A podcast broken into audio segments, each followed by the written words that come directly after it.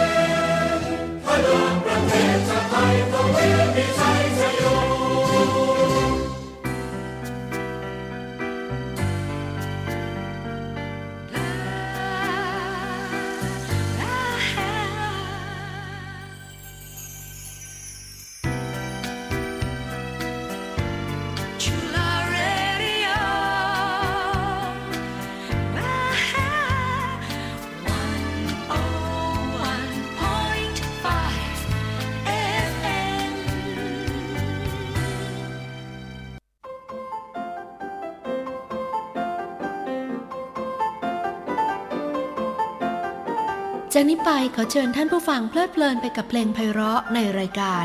Weekend Concert สวัสดีค่ะท่านผู้ฟังขอต้อนรับเข้าสู่รายการ Weekend Concert จากวิทยุจุฬาค่ะ พบกันทุกเย็นวันเสาร์และวันอาทิตย์นะคะ เวลานี้ถึงเวลาประมาณทุ่มหนึ่งสำหรับเย็นนี้เริ่มรายการกันด้วยเพลงสนุกสนุกๆสองเพลงสำหรับเดี่ยวแตรทรัมเป็ตค่ะ เพลงแรกชื่อ Flight of the Bumblebee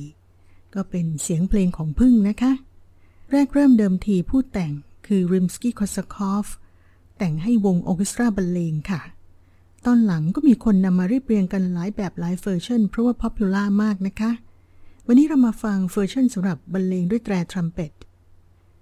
จากเพลงแรก Flight of the Bumblebee ตามด้วยเพลงที่สองชื่อ Variations on a Neapolitan Song เมื่อฟังแล้วหลายท่านจะคุ้นหูกับทำนองหลักของเพลงนี้ค่ะ ราะเป็นเพลงอิตาเลียนที่ป๊อปล่ามากในชื่อเพลงว่า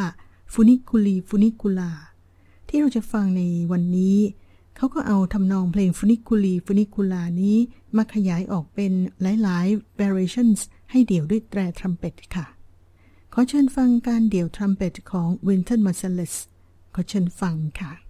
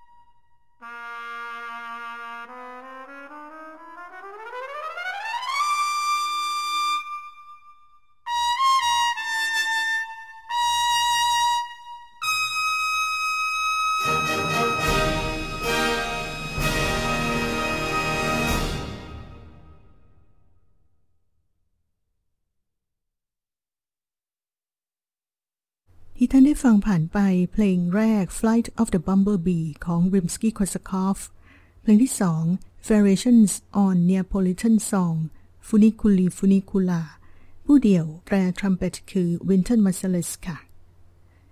ช่วงต่อไปเปลี่ยนบรรยากาศมาฟังเพลงร้องกันบ้างนะคะ ขอเชิญฟัง Summer Watson โซปราโนชาวอังกฤษ ในเพลง Nella Fantasia ประพันธ์โดย Ennio Morricone ขอเชิญฟังค่ะ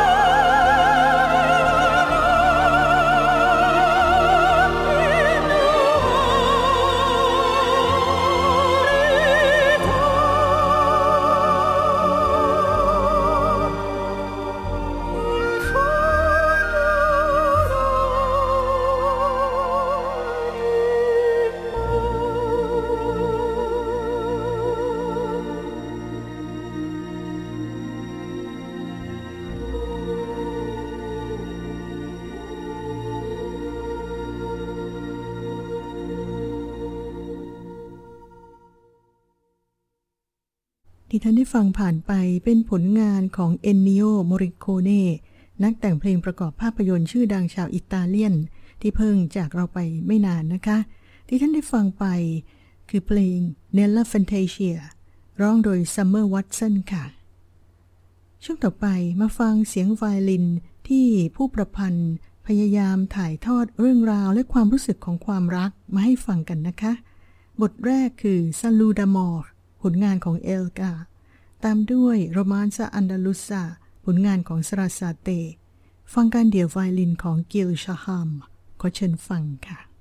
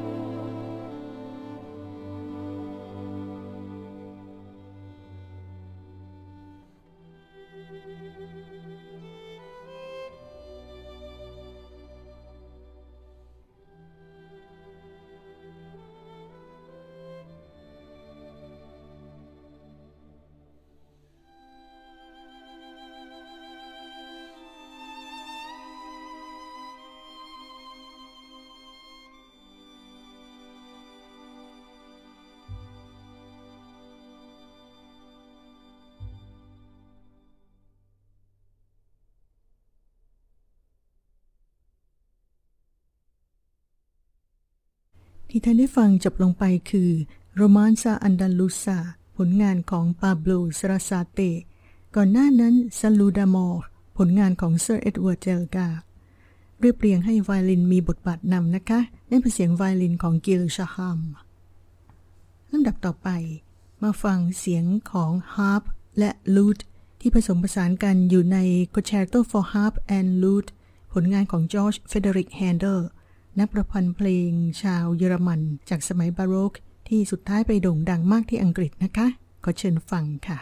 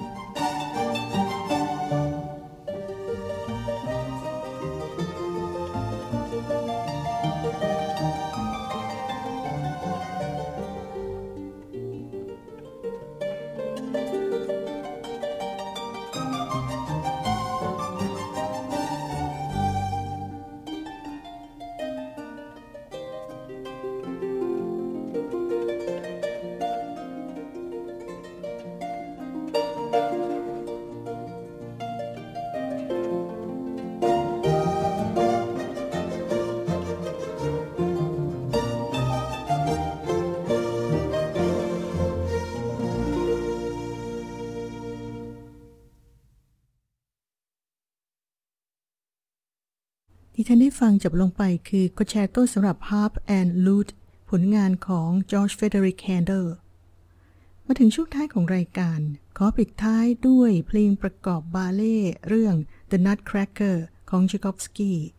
เลือกมาให้ฟัง 3 บทนะคะ คือบทโหมโรง Overture ตามด้วยบท March ปิดท้ายด้วย Waltz of the Flowers ค่ะ แล้วพบกับรายการ Weekend Concert ได้ใหม่วันพรุ่งนี้เวลาประมาณ 6 โมงเย็นนะคะ วันนี้สีส้มอิ่มสันพางลาไปก่อน สวัสดีค่ะ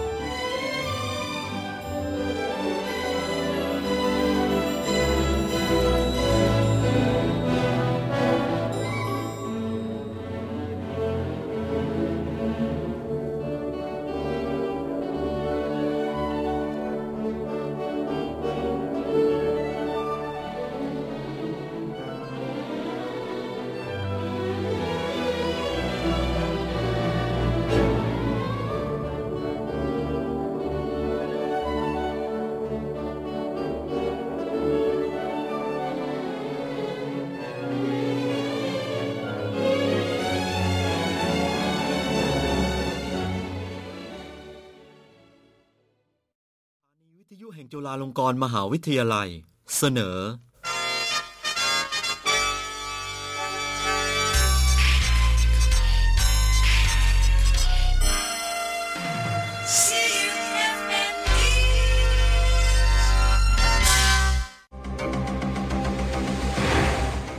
รับฟังสรุปข่าวประจำวันเสาร์ที่ 19 กันยายน พุทธศักราช 2563 จากทีมข่าววิทยุจุฬา พลตำรวจตรีปิยะตาวิชัยรองผู้บัญชาการตำรวจนครบาลออกประกาศ โดยเน้นเรื่องไม่ให้ชุมนุมภายในระยะ 150 เมตร ในพื้นที่พระบรมมหาราชวัง และห้ามชุมนุมในระยะ 50 เมตร หน้าศาลฎีกาและทำเนียบรัฐบาล ส่วนภาพการใช้เครื่องตัดกุญแจและพังประตูเข้าไปในพื้นที่มหาวิทยาลัยธรรมศาสตร์นั้นยืนยันว่า มีความผิดในข้อหาบุกรุกทำให้เสียทรัพย์ แต่ต้องขึ้นอยู่กับเจ้าของพื้นที่ ว่าจะเข้ามาแจ้งความร้องทุกข์หรือไม่ ส่วนภาพของเจ้าหน้าที่ตำรวจที่ถือโล่และกระบอง ตั้งแถวรวมพลในพื้นที่บริเวณวังปารุสกวัน ข้างกองบัญชาการตำรวจนครบาลนนั้น เป็นการฝึกตามวงรอบตามยุทธวิธี เพื่อสร้างความชำนาญ และยืนยันว่าตำรวจจะไม่ใช้วิธีรุนแรงกับประชาชนพันตำรวจเอกกฤษณพัฒนาเจริญ รองโฆษกสำนักงานตำรวจแห่งชาติระบุว่า ได้รับนโยบายโดยตรงจากนายกรัฐมนตรี ให้เจ้าหน้าที่ตำรวจปฏิบัติกับกลุ่มผู้ชุมนุมโดยละมุนละม่อม และใช้หลักอดทนอดกลั้น โดยไม่มีการใช้กำลัง ส่วนกรณีการเปลี่ยนแผนจากกรกฎ 52 เป็นแผนชุมนุม 63 ยืนยันว่า ไม่ใช่แผนการจัดการกับกลุ่มชุมนุม แต่เป็นการนำข้อผิดพลาดและบทเรียนเก่าๆ รวมถึงข้อกฎหมายพระราชบัญญัติการชุมนุมสาธารณะ พุทธศักราช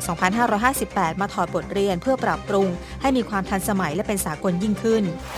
นายแพทย์กิติภูมิวงระจิตอธิบดีกรมสุขภาพจิตในฐานะประธานศูนย์ปฏิบัติการฉุกเฉินด้านการแพทย์และสาธารณสุขระบุว่า ได้เตรียมพร้อมเจ้าหน้าที่และจุดปฐมพยาบาลเบื้องต้น เพื่อดูแลและป้องกันการแพร่ระบาดของโควิด -19 สำหรับผู้ที่จะเข้าร่วมการชุมนุม พร้อมขอให้ผู้ที่มาชุมนุมสวมหน้ากากผ้าหรือหน้ากากอนามัย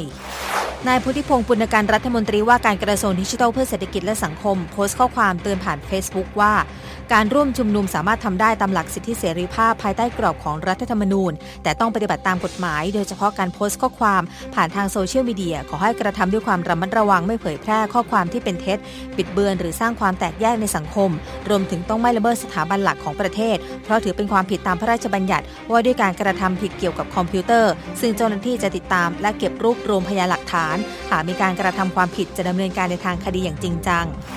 พันตำรวจเอกวรศักดิ์พิสิทธบรรณกร ผู้กำกับการสถานีตำรวจนครบาลชนะสงคราม อ่านประกาศหลังจากแกนนำนักศึกษาธรรมศาสตร์ และการชุมนุมนำกลุ่มผู้ชุมนุมเดินทางเข้าพื้นที่ท้องสนามหลวงว่า การชุมนุมภายนอกมหาวิทยาลัยเป็นการใช้พื้นที่สาธารณะ ซึ่งผู้ชุมนุมต้องแจ้งการจัดกิจกรรมกับตำรวจท้องที่ล่วงหน้า 24 ชั่วโมง การชุมนุมครั้งนี้ไม่ได้แจ้งไว้ ถือเป็นการไม่ปฏิบัติตามพระราชบัญญัติการชุมนุมสาธารณะ พุทธศักราช 2568 มาตรา 10 ดังนั้นเพื่ออำนวยความสะดวกและสร้างความสงบเรียบร้อยแก่ประชาชนทั่วไป จึงอาศัยอำนาจตามมาตรา 21 วงเล็บหนึ่งของพระราชบัญญัติการชุมนุม ให้ยุติการชุมนุมภายในเวลาหนึ่งชั่วโมงนับจากอ่านประกาศ ขณะที่ผู้ชุมนุมยังคงปักหลักทำกิจกรรมกันต่อไป